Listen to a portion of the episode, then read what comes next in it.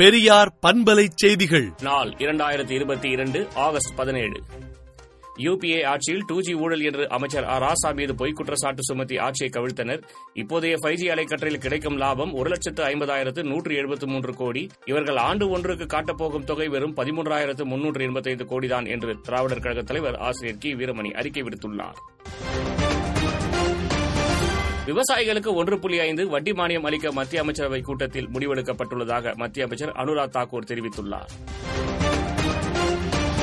இரண்டாம் ஆண்டு இன்ஜினியரிங் மாணவர்களுக்கு வருகிற இருபத்தி இரண்டாம் தேதி முதல் வகுப்புகள் ஆரம்பமாகும் என அண்ணா பல்கலைக்கழகம் தெரிவித்துள்ளது. பெரியார் சிலை குறித்து சர்ச்சை பேச்சு தொடர்பாக சென்னை எழும்பூர் நீதிமன்றத்தில் ஜாமீன் கோரி கனல் கண்ணன் மனு தாக்கல் செய்துள்ளார்.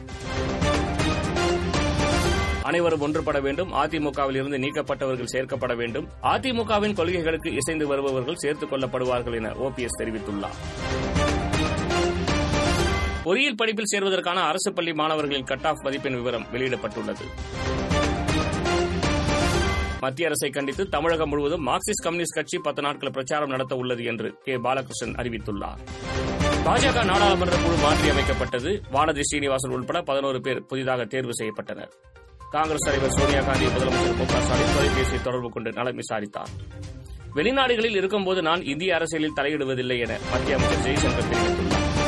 தமிழ்நாட்டில் நிறைவேற்றப்படாத கோரிக்கைகளை குறித்து பிரதமரிடம் வலியுறுத்த உள்ளேன் என்று முதலமைச்சர் மு க ஸ்டாலின் கூறியுள்ளார். இலங்கையில் அவசர நிலை காலாவதியாகிறது. இந்த நிலையில் அவசர நிலை வாபஸ் பெறப்படும் என்று தெரிவிக்கப்பட்டுள்ளது. ஈரான் நாட்டில் முதல் முறையாக ஒருவருக்கு குரங்கு அம்மை நோய் பாதிப்பு இருப்பது உறுதியாகியுள்ளது. சீன உளவு கப்பல் நேற்று இலங்கை துறைமுகத்துக்கு வந்து சேர்ந்தது ஒரு வாரம் அங்கு நிறுத்தப்படும். இந்த கப்பலால் இந்திய பாதுகாப்புக்கு அச்சுறுத்தல் இருப்பதாக தகவல் வெளியானது. அமெரிக்க எம்பிக்கள் வருகைக்கு எதிர்ப்பு தெரிவிக்கும் வகையில் தைவான் அதிகாரிகள் ஏழு பேருக்கு சீனா பொருளாதார தடை விதித்துள்ளது. விடுதலை நாளேட்டை விடுதலை டாட் இன் இணையதளத்தில் படியுங்கள். பெரியார் பண்பலை செய்திகளை நாள்தோறும் உங்கள் செல்பேசியிலேயே கேட்பதற்கு எட்டு ஒன்று இரண்டு நான்கு ஒன்று ஐந்து இரண்டு இரண்டு இரண்டு இரண்டு என்ற எண்ணுக்கு பெரியார் எஃப்எம் நியூஸ் என்று வாட்ஸ்அப் மூலம் செய்தி அனுப்புங்கள்.